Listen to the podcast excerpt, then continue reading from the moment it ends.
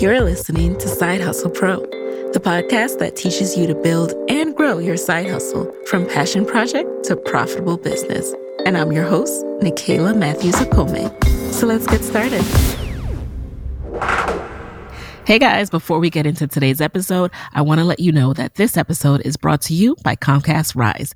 Now, I have shared this opportunity on the show before, and I will keep sharing it because I want you guys to apply, apply, apply at sidehustlepro.co slash Comcast Rise.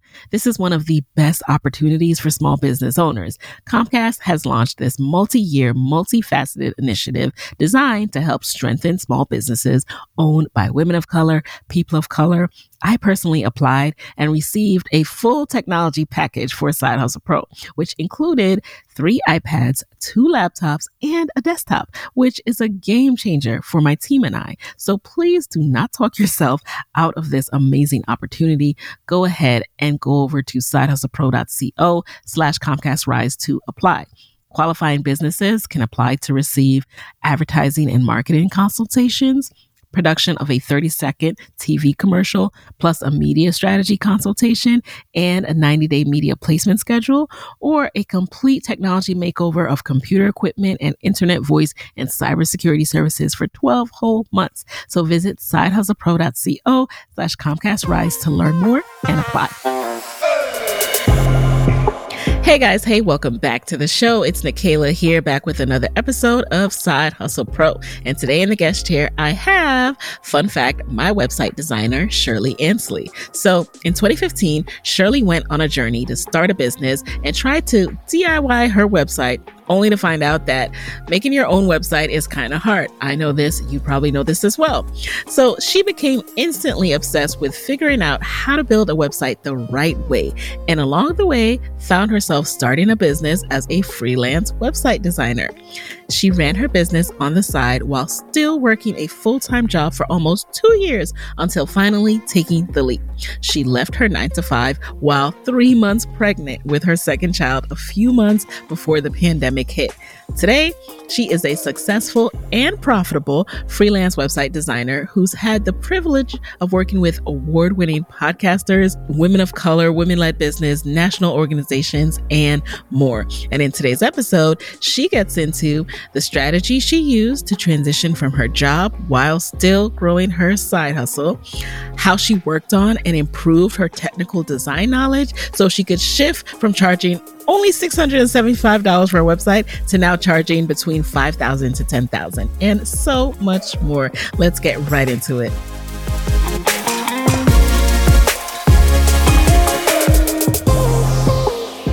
So, welcome to the guest chair, Shirley. I'm so happy to have you here. I'm so happy to be here, Nicaila. Hey, everybody inside Hustle Pro. So, uh, Shirley, as I already told you guys, is my, I want to say best kept secret, but you are no secret. I mean, I, I've seen your portfolio these days. Like, you have been working on some amazing, amazing projects, websites for awesome creators, podcasters. So, before you became this awesome website and graphic designer, what was your original career path? You were, I believe, an engineer, right? Yep. I started off in the whole engineering industry. My biggest dream was to become a Walt Disney Imagineer. And so I was like on track Ooh, to do that? that. So, um, Imagineers, so like when I first got introduced to engineering, um, I didn't know that you could do so many things with it. But the one thing that I found fascinating was that you can use engineering in order to build like entertainment stuff. So, theme park rides, um, themed environments, anything from uh, doing the actual drafting of a themed environment to actually like building it or supervising it from a project perspective. So, Imagineers do um, like a whole facet of things. They're artists, they're engineers, they're project managers managers and things of that nature. Um, I was really fascinated in the project management perspective of doing Imagineering. So that's basically what I was trying to do. I I got a, my dream job working for the Walt Disney Company for for like a little bit in 2012. Like I worked with them. Um, I did get a project management job in a contract position, and that was wonderful. Um, but then my contract ended. I moved back to Boston, and I tried to figure out how I could keep kind of like the engineering thing going. Um, but I wasn't finding any type of fulfillment in it. So I made a career transition from engineering into design. And that's kind of like how this whole journey started because I was working for an organization and then I eventually started working for myself. And it's kind of like been happily ever after, sort of like after that. I think that is I think that is extremely cool because, first of all, you've taught me about this role I never knew existed. I mean, of course, we know that there are engineers behind the scenes at Walt Disney World, but when you're in that place of just magic, that's all you mm-hmm. see. It, it almost feels like it just popped up that way. And that's just how it's always been. but what I also find intriguing is thinking about you working in the most magical creative space on earth, you know, as some people feel it is, to now what you do in having to reimagine websites over and over again because mm-hmm. everyone always comes to you and is like, I like that. But of course, you don't want mm-hmm. everyone's website to look the same. Right. Of course, you're like, I cannot actually give you that same website. Right. So you're constantly tasked with reimagining. So I, I, just think that I don't know if you've ever connected those dots, but that's no, but I'm really like, cool. I'm about to add that to my website. I love the way you connected that. I never, I never viewed it as that, but yeah, it yeah. basically is kind of like the same thing where you take an idea and you mm-hmm. um, say, how can I re engineer this to make it work for the the objectives that the the client is trying to do overall at the end of the day and that's basically what I try to do for everybody that I work with and it's really really fun Yep. And one of the things that, you know, Shirley does really well, and again, I don't know if you know this, but I'm telling you now is um so on that same theme of imagining, right? When you go to a website, you don't even realize, but you're having an experience. Same mm-hmm. way when you walk into a store and you have merchandisers who have designed that store to help you mm-hmm. have a certain the experience they want you to have with a mm-hmm. website. Mm-hmm. That is what we all hope to do, but we we are as um creators or whatever it is that you do, whatever you need a website for, you want to look for someone who is able to guide someone through your site and is able to tell you what you need to do to guide someone through your site because we don't think about this every day. If you don't live in the land mm-hmm. of design, you don't think about the experience the person is having when they land on your site. So, yeah. so why did you transition from the journey of trying to be an Imagineer mm-hmm. at Walt Disney World to starting to design websites? What happened? What led to that pivot? Yeah. So um, in 2012, that's when my contract was with the Walt Disney Organization. So it was a contract position. I knew it was going to end at some point in time.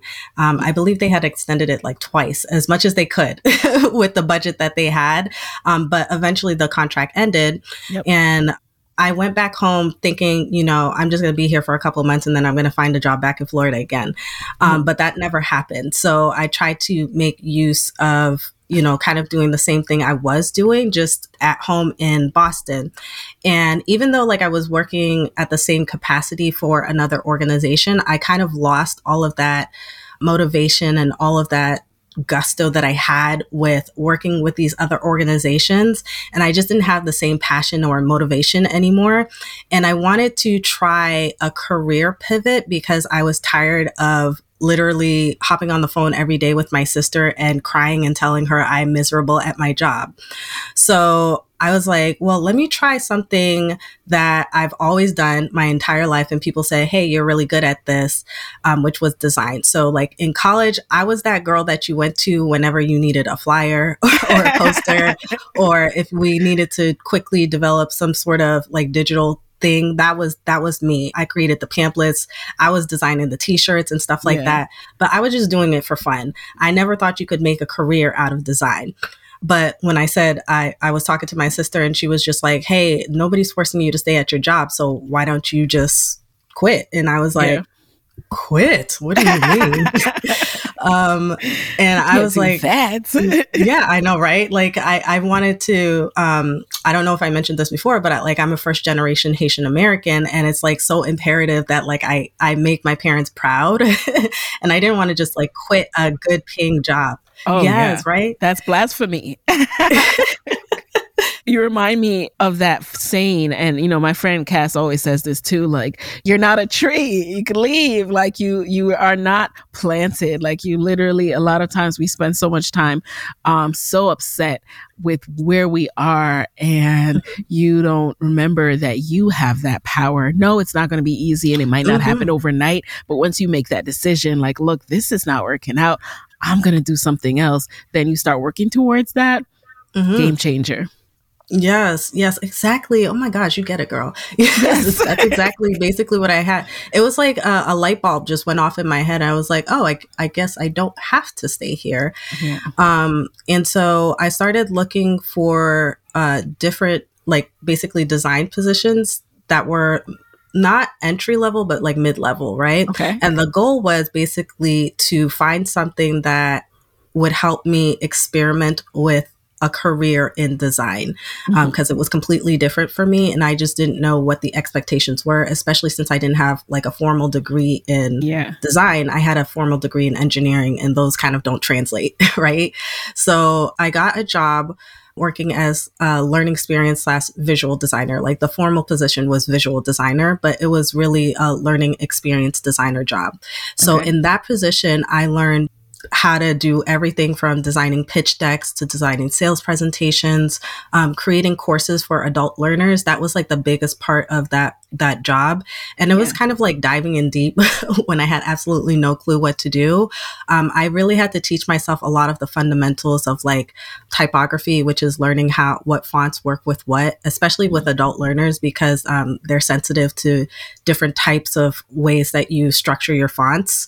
I had to learn um, how to use color properly. Um, I had to learn how to brand an organization that didn't really have a brand. and I was not a brand strategist. I was not a brander. I was not familiar with that at all. Yeah. Um, so I had to learn how to create a brand for that particular organization. And then I created like literally, um, I believe it was like over 70 or 80 lessons, like at 80 courses uh-huh. in the the course of the time that I worked with that particular organization. Um, it was a lot. It was a lot of work, wow. and I, I dived deep. I made a lot of mistakes. There were several times where I thought they were going to fire me. oh my god.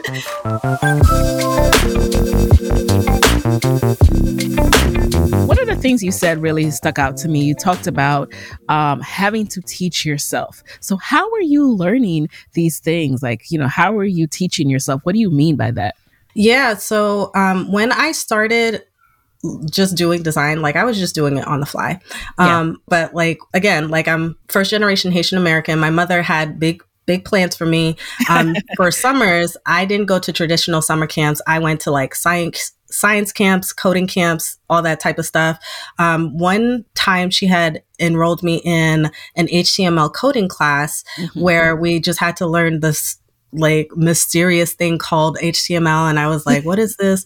Little did I know that I would be using that later on in life in order to start doing design and development. Now, by the time it was actually useful for me, I had like little, very working knowledge of it, right? Yeah. So I had to actually, um, like, nights and weekends and stuff like that, I would go on Google, like searching how to do something in Photoshop, right? And I would give myself assignments and I would create something, post it up on like Facebook because that was popular at the time.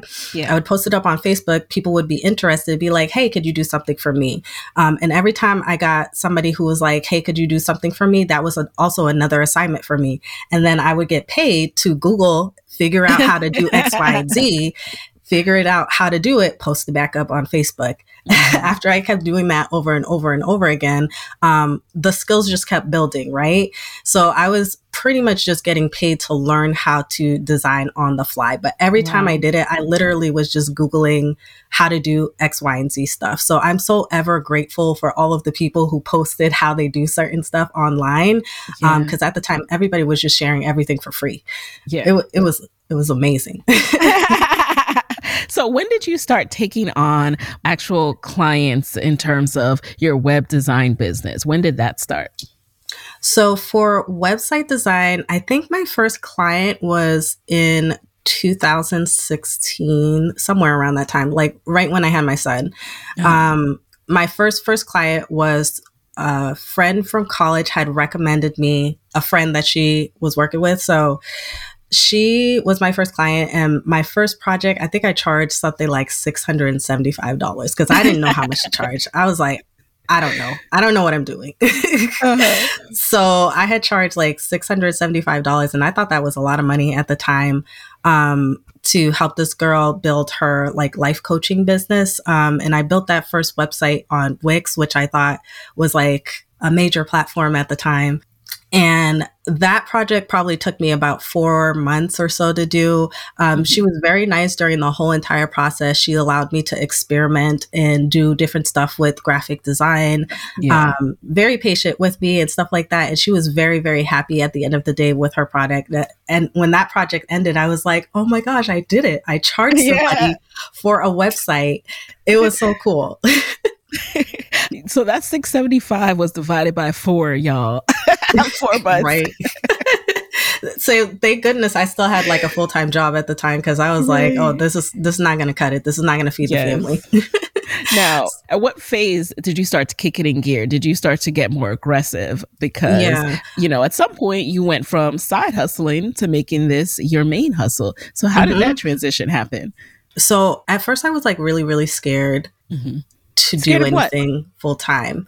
Um. I was just like, I wasn't sure of myself, like because of the fact that like my first, the first project that I did was 675, and I'm a numbers person, and I was just like crunching the numbers, and I was like, the yeah. 675 really is not going to cut it, but who's going to hire me like without any technical website experience because again i was like a self-taught designer mm-hmm. um, so i wasn't really confident in myself and i had to gain the confidence in order to actually start number one charging more in order to mm-hmm. actually leave my job um, but one of the things that motivated me was I just discovered like lots of podcasts and audiobooks and things like that nature, but specifically, obviously, this is kind of like a plug. But Side Hustle Pro really, really inspired me um, as I was trying to gain the confidence to literally quit my job, right?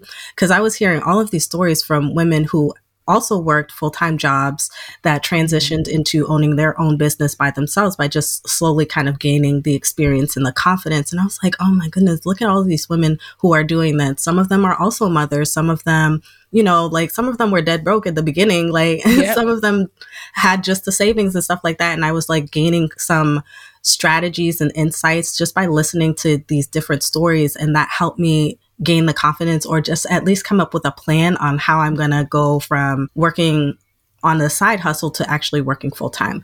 So first things first is um, I did two things. So one thing I learned from you was that I needed a savings. Okay, so yes. I actually started uh, creating like this uh, job escape account. Like I literally called it escape from job or something like that, a savings account. Yep. And I started just like literally, I was like, okay, I'm going to do three months, at least three months of savings for my job escape. Um, mm-hmm. Worst case scenario, like six months out, right? Yep. So I would aggressively save to that particular account. I wasn't like spending frivolously during those times. So I would aggressively save towards that account. And then yeah. the second thing is I started charging more and I did it incrementally. So mm-hmm. once I finished a project, basically incrementally, I would charge an extra three to five hundred dollars um, on each project. So by the time I would get to like person six or seven or whatever, um, I was charging like two or three thousand dollars or something like that, right? So because like every time I would just like charge a little more, charge a little more, charge a little more because I was doing something bigger, grander, or whatever, or I learned a, a new skill. When mm-hmm. I got to the point where I was charging three thousand per project, I was like, okay, I feel confident enough to at least put in my notice, put in some type of notice, right? Yeah. Um, especially since like when I found out I was pregnant with my second and I knew I had like basically a clock that was that was running that was going to put me on maternity leave anyway. Yeah. Um, I was like, okay, I have the confidence in um, to be able to actually leave. Did you take your maternity leave first though? Like take your maternity leave and then say, by the way, I'm not coming back? oh, no. I was I was three months pregnant when I left. oh my! you were done. You were dead. I was, yeah. So what we kind of decided to do was that, um, and this was a strategy that I learned from one of your guests, was that I was going to work part time with the company that I was working with, but um, full time as a freelance designer. So, okay. um, so how did that work? yeah. So when I left, technically I was like, it was technically give, me giving my notification, but yeah. um, essentially they would be able to still contact me if I um, if they ever had like a project that they wanted me to work on, but I wasn't obligated to you know be on their clock, show up at an office, show up to meetings or anything like that. It was literally almost as if I was a contractor for them, and Got that it. worked out really well because it truly gave me that feeling that I was out on my own. I was a true freelance designer. Um, so I'd work a little bit with them.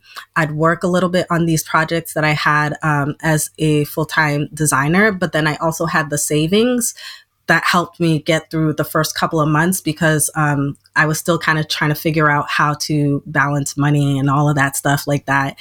Um, yeah, so that's what basically happened. That was your uh, between, transition, like your yeah, your how you went so uh, Chris did it. My my episode with Crystal Crystal Rory. If you guys mm-hmm. want to go back, I'll link to it in the show notes too. Is the guest uh, Shirley's mentioning, and um, so I love the fact that you you know you you took that advice of having that savings, you guys, because um, there's nothing worse than leaving and scrambling for money or just feeling like you are making decisions based on a desperation to mm-hmm. cover your bills because then you start making really bad decisions actually. Mm-hmm. And then the second thing that you touched on that is also really important is you allowed yourself to develop your skills before you started charging more. Mm-hmm. I know that nowadays there's this pressure, there's this narrative that you need to raise your prices. You're not charging enough. but no one is talking about the growth. The, no one's emphasizing that your prices will grow as your skill set grows. Mm-hmm. So you talked about like, hey, I I was learning. I, I learned a new skill set that I'm going to be applying, and now they're looking at that and they want that. Yesterday's price is not today's price as That's a result exactly. of these yep. new skills that I have. So emphasizing that. Like, I love that you emphasize that because, yes, your prices should go up as your skills increase as well.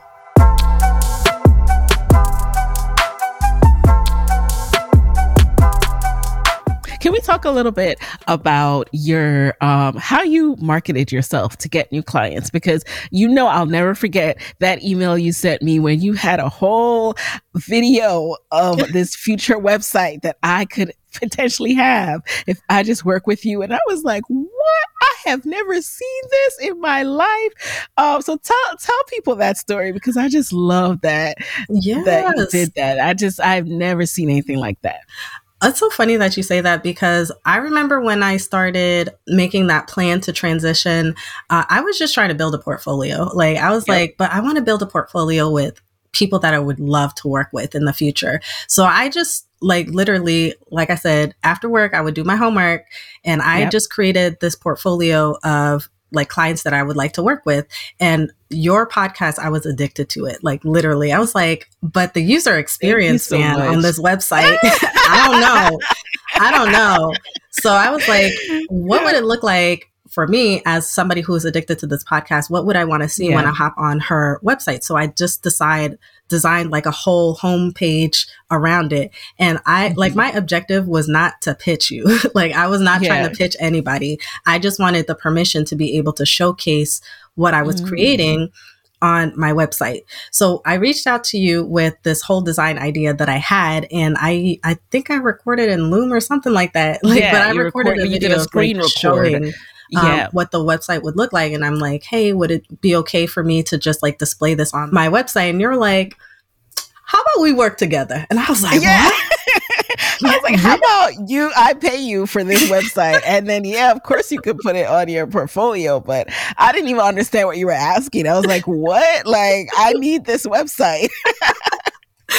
And by the way, you guys, so that was in 2019, or maybe it was end of 2018, but we worked together 2019. Mm-hmm. So I was three years into podcasting. So I always tell people, you know, when you first start out, your first draft of your website should be simple. It it should be DIY mm-hmm. because mm-hmm. you're you're still figuring out um, what your offerings are are going to be and the things that you want. So you need some time to develop as a business owner before you you invest a lot into a website. Mm-hmm. You know, that's something I, have spoken about um, when Crystal was on the show. What's your take on that? Because I, I, I wouldn't have been able to work with you, I don't think, um, until I really had that grasp of what my offerings were. And still every day we're still we're still getting ready to tweak some more yep. the website even more because I'm so glad I've grown.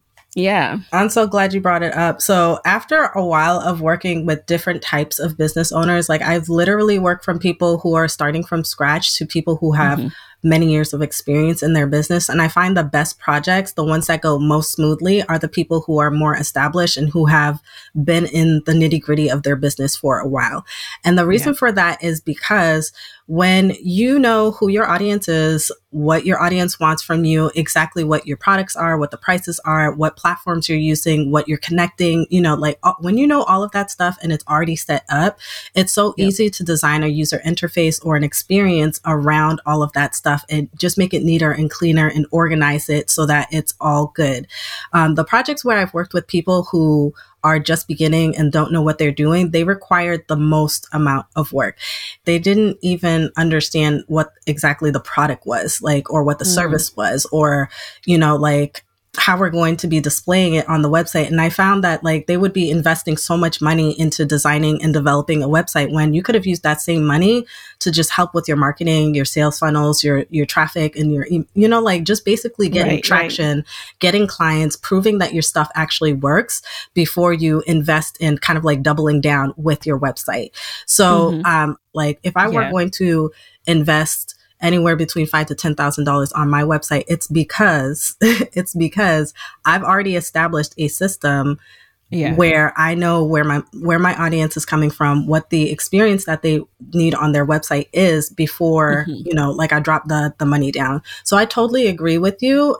Have have the website. It don't need to look pretty. Just right. DIY it plain spend website. like 20 yep. bucks on it.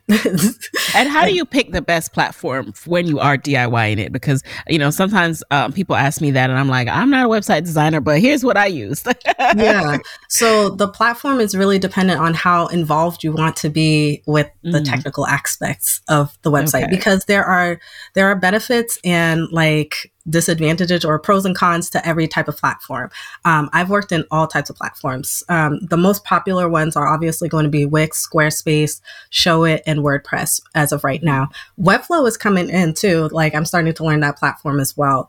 But okay. um, the ones for small business owners and personal brands, the go-to ones are going to be uh, Showit, Wix, Squarespace, um, and then like WordPress is really for the person who has more advanced stuff, right? So um, if you're not very technically savvy and you just don't want to put like too much time into building your website, you probably want to consider something like Squarespace. Just know that there are limitations as far as like designs are concerned. Um, Showit is also really good at doing like the whole drag and drop user interface and making something really pretty, but just know that there's a learning curve around it as well. Mm. Um, and then WordPress has like probably like the largest learning curve, but it has um, really, it's really just amazing how much you can do with it um, once you know what you want right yep. if you know what you want you you know how to put it all together you know how to make it work but just know that with wordpress the caveat is that you can't just like set it and forget it like you have to take care of it or at least have somebody who's taking care of it you know yeah. like do yeah, something yeah. because if you don't do something, your website will break. Yes, yes. I've done Squarespace and I've done WordPress. Um, and so I'm glad that you mentioned that because I, f- I find that um, later on down the line, if you want to take advantage of things like plugins and all those things, I appreciate WordPress for that reason. Mm-hmm. And Showit, I never even heard of. so that's new to me. yeah, I think the reasons why Showit has become so popular is because, um, especially like people who are self taught designers like myself, yeah. you don't have to get into more of the technical stuff that is involved with WordPress. So mm-hmm. it's very, it's almost like Wix in a way, mm, a little bit a little bit different, but um, it. but it's uh, very much for the person who loves design, doesn't want to um, spend too much time on the technical aspects, wants yeah. a lot of flexibility in the way that the website is, and then also can like get it up and running in like little to no time as possible. Mm. So like basically with all of those platforms, you're going to get that basically you can get your website up and running um, in little to no time, which is also another Got philosophy it. I have, right? Um, as small business owners, we spend way too much time working on the website projects.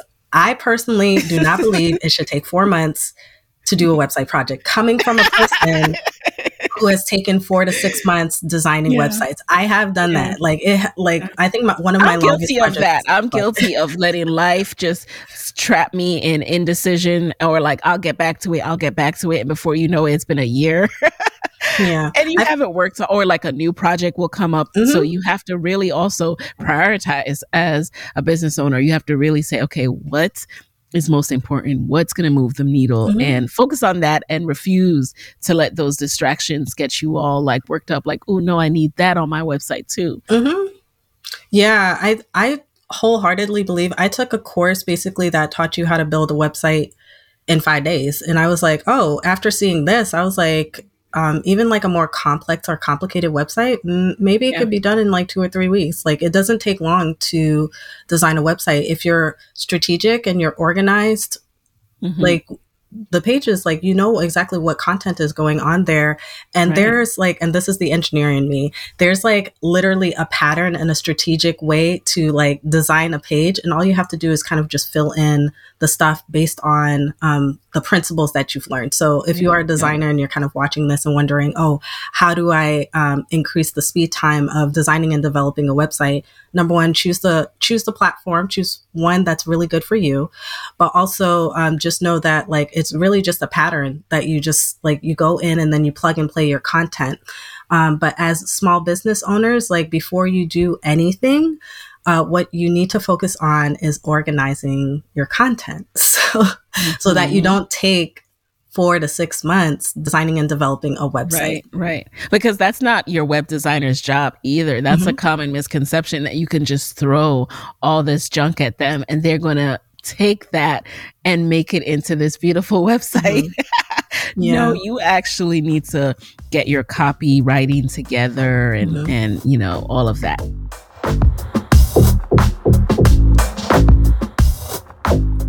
So, guys, I know investing and trading can seem really intimidating and complicated, but it doesn't have to be that way. Episode 301 guest Teri Ijeoma runs one of the top investing education programs out there. It's called Trade and Travel. It's an on demand course with really thorough lessons that explain everything.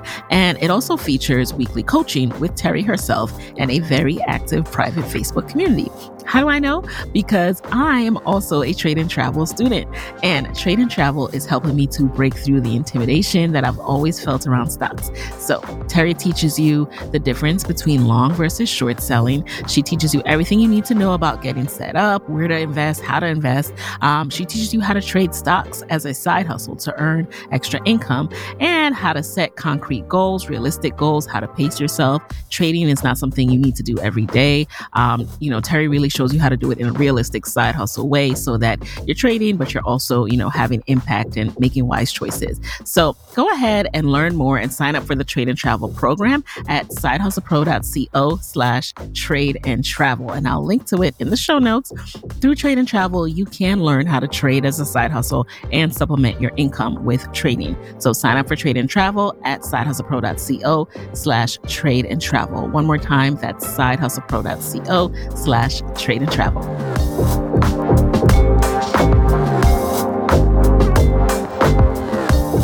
So we kind of took a detour there, and I don't want to miss out on sharing some other parts of your story. So I know that we were talking about, you know, you leaving at three months, um, and three months pregnant, and mm-hmm. starting to incrementally raise your prices, raise your prices. At what stage would you say you you really felt comfortable in saying like I am a website designer, this is what I do full time. I'm not looking for another role. And what did it take to get there? Um for the most part, like when I left, I had so much confidence in telling people, um, this is who I am and this is what I deliver. Now, along the way, there were a lot of obstacles. So some of the obstacles that I encountered was that my process was not locked down for me to be able to take on more clients. Um, so shortly after I gave birth, um, I didn't really take maternity leave. I probably took a couple of days to myself, but I didn't really take maternity leave. Um, and I think that's just because I was working for myself. So I, I had absolutely no, no, boundaries, but that's a story for another day. But shortly after I had my son, I was not expecting the influx of people who were going to come into my pipeline. So I just said yes to everything, which was a major lesson for me. Um, mm. I need to understand like everybody is not a yes. yeah. Everybody is not a yes. Um, you need a screening process. Like yes, you need not, to choose clients. Not just because of the individual who was coming into my pipeline, but it was just mm-hmm. also I was not able to manage it. I was a one person business or you know like i really describe myself as a freelance designer because that's who i am like it's just really just me and um being just me and trying to manage multiple projects for me it was not working because i wanted to i wanted to give like the best experience for my clients as possible but when i'm not able to you know like send you an email back right away or um, deliver like a graphic within like a yeah. 24 to 48 hour period like that was weighing heavy on me. I know some of my clients did not matter, like did not mind. They were just like, okay, you know, you just had yeah. a baby, like it's okay. Right. And I'm just like, no, it's like it's not okay. so um, that weighed heavy on me. I didn't have a process in place in order to like be able to handle the influx of people. So it was a blessing that a lot more people were um, figuring out who I was. Um, mostly, I know you asked about my marketing earlier, but it was it was mostly through word of mouth and referrals that I was able to get client after client after client. Mm-hmm. Um, and then all of those people came coming in. Um, so I had to get through that obstacle of like taking a moment to actually create a, a, solid process. And I would tweak my process with every client that would come through, kind of see the things that didn't work or kind of see um, where I was being a bottleneck in order to figure out exactly how to fix my process. Um, number two, I started uh, going into what my packages were and cutting out a lot of things.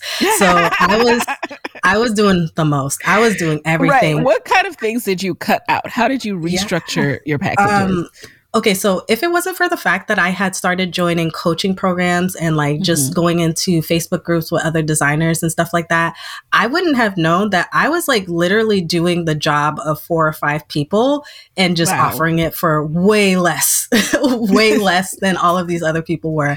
And I was like, oh, I think I need to fix this. And this is, was yeah. probably contributing to the fact that like, um, why my process was so slow and stuff like that.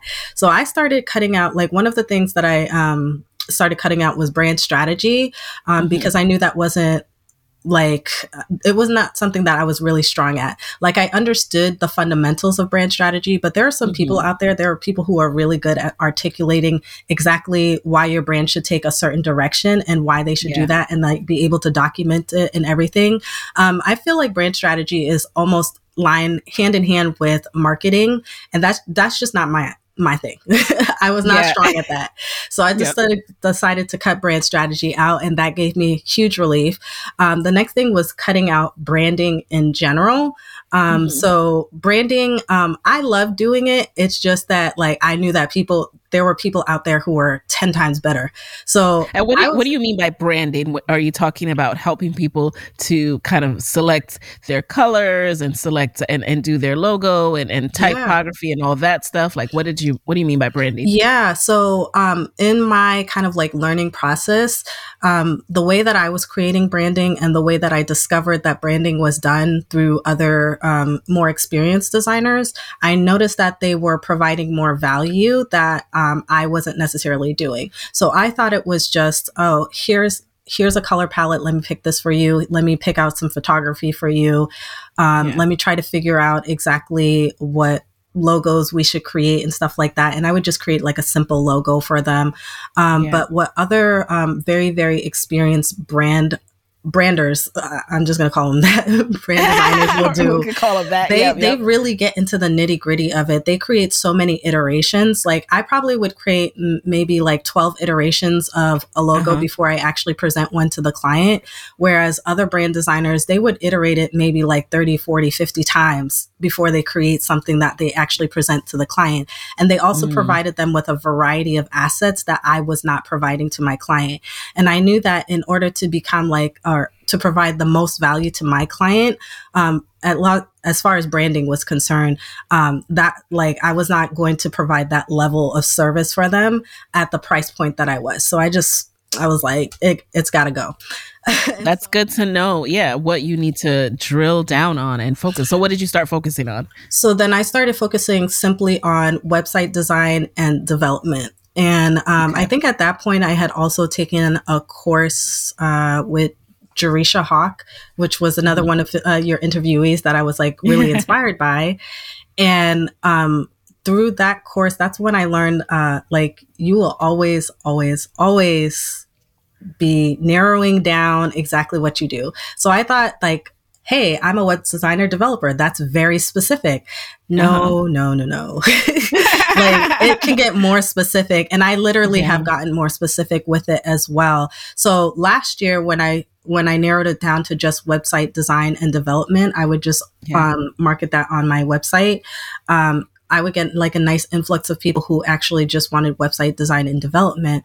But um, another one of the kind of like obstacles that I had to go over is like figuring out which platform was best because I realized that um, again as a solo business owner um, the people who were coming to me were coming to me with various different platforms which means mm-hmm. I had to learn different skills for each one of these different platforms so it was like basically turning my brain on and off, on and off with every single project all the time. And I was like, well, wouldn't it be nice if I just like kind of focused on one or two of these? And then okay. um, that way I know how to design and deliver in a faster paced time, right? So I started focusing on just WordPress platforms and with a specific word uh, website builder, which is Elementor. And mm-hmm. I started showcasing a lot of um, some of my work on the Elementor like Facebook group and stuff like that. And I guess oh. Elementor noticed that I was sharing some of that stuff and they um, contacted me to interview with them. And I was like featured on their platform because I was just oh, like awesome. doing a whole bunch of stuff with them. So I thought that was pretty yeah. cool. And it actually showed me the value of actually like really narrowing down exactly what areas that you're going to do. Um, mm-hmm. So eventually, like basically my packages have been almost cut down to a point where um, like if you're coming to me and you don't have branding you don't have copywriting you don't have strategy you don't have marketing like if you're working on a different platform like we're not we're not a match. Um, mm. i'm also able to like do one of my biggest thing is like i want websites done between two to four weeks. Like it should not take longer than that. And because of that i'm also able able to charge like anywhere between five to ten thousand dollars for for my platforms. And that really helped with my packaging. So even though um like in the beginning i was charging $600 to do it on any platform and then do anything like graphic design logos and all that stuff i'm at a point right now where i'm doing very something very specific and i'm able to charge a higher price because i cut so many things out of my package and got very specific. And now i'm like an expert in that particular area if that makes any sense Yes, that makes a lot of sense. And mm. I love the fact that um, you touched on listen, when you're a service based provider, you have to screen you have to eliminate you have to really drill down on who who is a good match for you it is a matching process not everyone is your client and that's okay because you want them to have a good experience as well so mm-hmm. if this is just not the right match then it's okay to walk away to let them know that that's not you have to eliminate that um, attitude of lack. And I think when you're first starting out, at going from side hustling and where you're like just trying to get clients when you're going from being a beginner and when you start becoming experienced and you transition into that mode you have to trust that another client that's better for you will come along you have to completely let go of that lack mindset and say just because I'm turning this down doesn't mean I won't be able to make money and pay my bills. Yeah. And can I add to that is that also, um, there will be some people who get through the cracks. like even though you say even though you say no to some people because you know the red flags, see mm-hmm. them. Uh, mm-hmm. There's some people who get through the cracks. That happens. Like I think that's one of the biggest lessons that I learned um, in yeah. creating my process.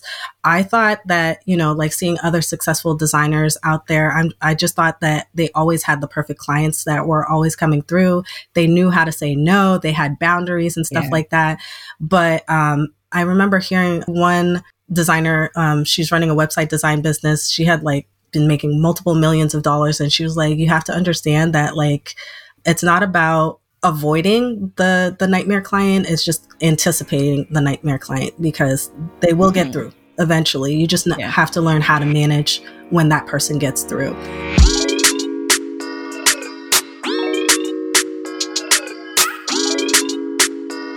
I know you mentioned, you know, that um, your packages have shifted, but then also your process has shifted. Um, what particularly has shifted about your process? Um, again, I'm really interested in this for service based providers because being a one woman show can be it, it's not sustainable mm-hmm. right like um you want your income to grow while not burning yourself out so how have you shifted your process to allow for that yeah i find that um, automation is your best friend.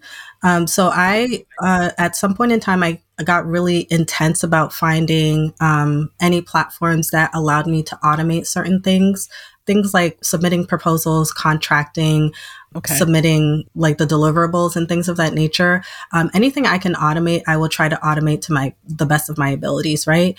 Um, a lot of communications that you provide, especially as a service provider, a lot of the communications that you will give to your clients is going to be some of the same stuff over and over and over again. So you might as well just write them all down put them in an email and just like, hey, like copy and paste the email, send it to the client. Um, that that's definitely yep. going to help. I spent like literally like one week just typing out all these type of emails or communications about like hey you're just starting this hey i see you're behind on this hey this is what this is like hey this is how i want you to provide feedback um, i spend a good amount of time doing that i've even had people yeah. copy it i was like okay go ahead take it yeah like um so number one is automating. Yeah. Number two is I yeah. do contract out certain stuff um, on occasion. So I had yeah. another developer friend who was like good on the Elementor platform. And when I feel mm-hmm. a little bit overwhelmed, basically I just hire her to help me with some of the development work. And that has helped me tremendously. So I'm very grateful for being able to, you know, like get yes. some help eventually. I, I know I am a one woman show, but like I know my limits. So like I know yep. when I need yep. to like get somebody in to help me on a contract basis, um, just like I'm a contract to somebody else. So that also mm-hmm. helped with my process as well. So the two major thing as a service based business is like really uh, get those tools that can help you with automation. And then when you are at like your bit, uh, biggest bandwidth, just try to see if you can contract work to somebody who has kind of like the same skill level as you. I love those tips. And one of the things, you know, as a client of Shirley's that I enjoy is when you make your videos explaining and you'll walk me through. So, um, what's good about that is, so she'll send a video in the email, like, you know, here's what I've done. Here's how it works. Here's how to do it in the back end. It's good because then I can always have that, mm-hmm. um, to share with my team when I'm training people on, you know, how to do stuff on my site, um, like my virtual assistant. And then also I can go back to that I don't have to keep emailing you. And also, I'm the type of person that I might be a little too hands off, but I just, I really am not a phone call person. Like I, yes, uh, you know, I'm not a frequent phone call person. Like, you know, I, I just want you to sum it all up for me. so that that just works for me. We don't have to jump on the phone. Yeah. You're just like, boom, here's everything you need to know. Yeah. Here, here's Yes, like, I'm so glad you said that. Yeah, um, I think that's one thing you and me have in common, and that's why I like yeah. I just resonated with you so much as I was listening to you because mm-hmm. I was I was that person who never like when I left my job, I was like I don't want to hop on another call meeting another with anybody meeting if I don't like if I don't need to do it, then I will not do yeah. it. Trust me, yeah. that's that's how I set up my process. Like I'm like minimum minimum calls as yes, much as possible. Probably to my detriment. I need to like really stop and start doing more meetings. But for now, it's just been just how I prefer to work. Absolutely. and I think that's because corporate PTSD. You know? yes. Maybe too much. So before we jump into the lightning round, um, can you just share how you have moved through these last few years when you know you've been juggling two kids at home and you are client based business? So you touched on it a little in that you know you have this guilt in not always being on or not being able to get back to people in the same way that you expected because whoop, we had this huge surprise dumped on our lap in that mm-hmm. pandemic. So, you know, how have you navigated these two years and mentally just been able to keep yourself uplifted so that you can provide the best service possible to your clients? Oh, such a good question. So good. I'm taking notes because yes. I'm still trying to work on it. I mean, I I remember reading Shonda Rhimes' Year of Yes, and one of the yeah. uh, parts that like really stuck out to me was when she said, um, "I can't be everything to everybody." You know, she was like, mm-hmm. sometimes when I'm like writing a great script, I'm missing out on my little girl's recital. And sometimes mm-hmm. when I'm sitting here, like braiding my little girl's hair, I'm missing out on like one of the uh, script readings or something like that. And that's exactly yeah. basically what happens to me. I had to learn that um, there's no such thing as balance. It's like I give my all here sometimes, and then I give my all yeah. there sometimes, and I'm okay with that. Um, I I've gotten to a point where I can comfortably say to my clients, this is coming from a people pleaser, and so it's hard for me sometimes, but yeah. I've gotten to the point where I feel comfortable communicating to people like hey, my son is sick. I've got to take care of him. I'm not going to be in office. Um, and uh, that's basically how I've been able to kind of like live with it. I'm mm-hmm. still kind of um, working on being comfortable with it, um, just because like I'm still a recovering people pleaser, and it's hard for me to yeah. like see somebody upset or like if they need my immediate attention, um, not to be able to like quickly dive into that. Um, I just understand that like um, if I want to have like a good relationship with my my children in the future i need to be present for them here now. So i make time mm-hmm. to be with them like now whenever they need me.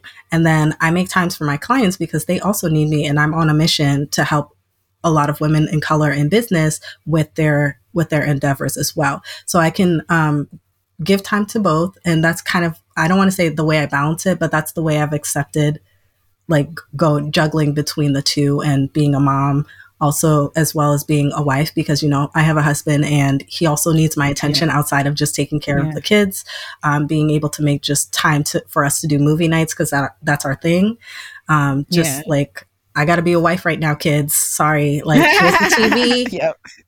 you do your thing i'll be over here yep, with daddy yep. okay so you know like i just know that there's like you're just gonna have to kind of like go in circles if that makes any sense like and just mm-hmm. kind of figure out exactly what's a priority for you at the time and give a 100% keyword. Yeah. So how are you managing um, like revenue projections? Again as um, someone who is living this world of now you eat what you kill and you are someone who also, you know, you rely a lot on word of mouth, referrals, and things like that. Um, how do you go about just making sure that you'll continue to sustain your income and grow?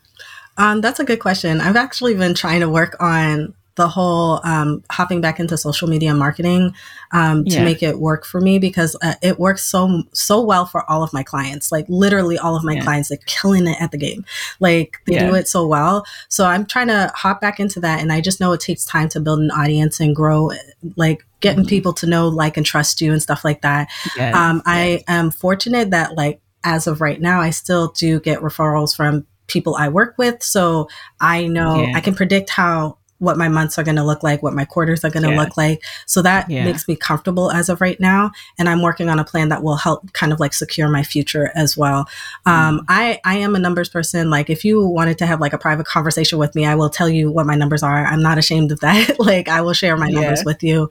So yeah, like I also hired, um, it's like I want to say they're almost like a freelance CFO type of thing. So it's like a collection okay. of um, accountants, tax people, you know, like they they check in with me every once in a while just to kind of like balance my QuickBooks stuff and then like do tell me when to pay my taxes. Um, I, if like I had a question about like whether or not I can afford something, I can check in with them and just mm-hmm. be like, oh, should I make this expense? But like I said, I'm I'm always crunching numbers and trying to figure out stuff. So I know how much I'm spending on uh, a monthly basis, and then I yeah. can predict or anticipate how much I can earn per project. And if I ever feel like I'm getting low, um, best believe I'm going to raise the prices to try yes, to, yes, to try yes. to get um, as much as I can from any any particular project. What's the name of that service in case anyone wants to explore? Oh, it's called um, Collective. Got it. Okay. So we'll link to that, you guys. So now we're going to jump into a quick lightning round. Mm-hmm. You listen to the show, so you know how this goes. Are you ready? yes. all right, all right, all right. I mean, you just shared a resource, but we'll kick it off with um, what is another resource that has helped you in your business that you can share with the Side Hustle Pro audience? Um, I know a lot of people use Dubsado, but I am a big fan of Bonsai. so I I like a really aesthetically pleasing user interface, and they're kind of like an alternative to doing automated invoicing, contracting, legal contracting too, not just something you created out of a Google Doc. so legal contracting, um, you know, all of that stuff. You can track your money, and uh-huh. I just love them all right, we gotta get them in the sponsorship chair. Um, number two, who is a black woman entrepreneur that you would switch places with for a day, and why? So I would love to trade places with Shonda Rhimes one day because she's so bomb. Mm-hmm. Like she's so she's able to do like a lot, and she has kids, and I would love yeah. to just switch places with her and just kind of figure out like exactly what a day in her life would look like. Yes, yes. Um, number three, what is a non-negotiable part of your daily routine? Having dinner with my kids. like I I need that like family dinner time. That's one mm-hmm. thing I will not change. I do it every single day. We don't miss it. Yay, I love that. Um, number four, what is a personal habit that has helped you significantly in your business? I just I like checking my numbers. I like seeing mm. like what's mm. coming. Like I like to see Yes. How much money did I make? How much money am I uh-huh. expecting? Uh-huh. You know, like I yes. I like checking my numbers. Like that makes me comfortable. Yes. So if that's a habit, I like this. I, I really hit, hit us up if you want us to have a separate a bonus numbers episode somehow with with Shirley. Like let's talk about numbers and like you know how she's setting herself up for success because I you know that that just motivated me to like do more. Like oh, I want to you know clean up my QuickBooks for the month. Like I have mm-hmm. not been in there this month. All right, number five, last one. Um, what is your parting advice for fellow women entrepreneurs who want to be their own boss but are worried about losing that steady paycheck? Yeah, I definitely um, believe in finding inspiration where you can. This podcast is mm-hmm. like a really good resource, but it's not like the only platform out there that can help you find good inspiration. But find that inspiration that you need in order to give you the courage to go out on your own and to also just be a constant reminder that you know, like when you're going through rough times, because there are rough times, um, yes. just like reminding yourself that, you know, she did it too, you can do it too, you know, um, constantly have that, do, um, you're going to lose faith sometimes, but like keep the faith. Like, you gotta like believe in yourself, believe that something better is on the other side. Um, can I also like give another resource? yes, Two books that I please. read in order to kind of uh-huh. like uh, inspire um, more inspiration when I feel mm-hmm. like I'm struggling with the whole entrepreneurial thing is basically uh, the greatest salesmen in the world because it's pretty much a book of affirmations if you listen to it um, mm. in, in, its full extent. And then uh, uh-huh. the E Myth, uh, I can't remember who it's by, but the, the E Myth Revisited. Yeah, it's yes. yeah, okay. it's such a great resource that helps you kind of figure out exactly what you need to do. It's literally written right there. Just kind of like follow it, and that will help you kind of be guided through all of the process of your businesses. Love it. Well, thank you so much, Shirley. This was awesome. Yeah. This was excellent. I mean, I just hope that you know, you guys let us know. Tag me on social, Instagram, Twitter. Let me know what you thought of this episode because I just think that Shirley shared so much. Of course, you know, you guys can also watch us on YouTube. Don't forget that um, these episodes are now video on YouTube. So you can check us out. Let us know in the comments what you learned, what else you want to know, because I mean, we might need a part two. so where where can people connect with you after this episode? Um, I am sometimes on Instagram. It'll be Shirley T Design, and then um, my website, which is shirleyt.co. Shirley T is a nickname that I have. If you're wondering, like, where did that come from? it's it's just a nickname that I go by. Well, there you have it, you guys. I'll link to all of that in the show notes. And thank you again, Shirley. And I'll talk to you guys next week. Bye. Hey guys, thanks for listening to Side Hustle Pro. If you like the show, be sure to subscribe, rate, and review on Apple Podcasts. It helps other side hustlers just like you to find the show. And if you want to hear more from me, you can follow me on Instagram at Side Hustle Pro. Plus, sign up for my six bullet Saturday newsletter at sidehustlepro.co slash newsletter. When you sign up, you will receive weekly nuggets from me, including what I'm up to, personal lessons, and my business tip of the week. Again, that's sidehustlepro.co slash newsletter to sign up. Talk to you soon.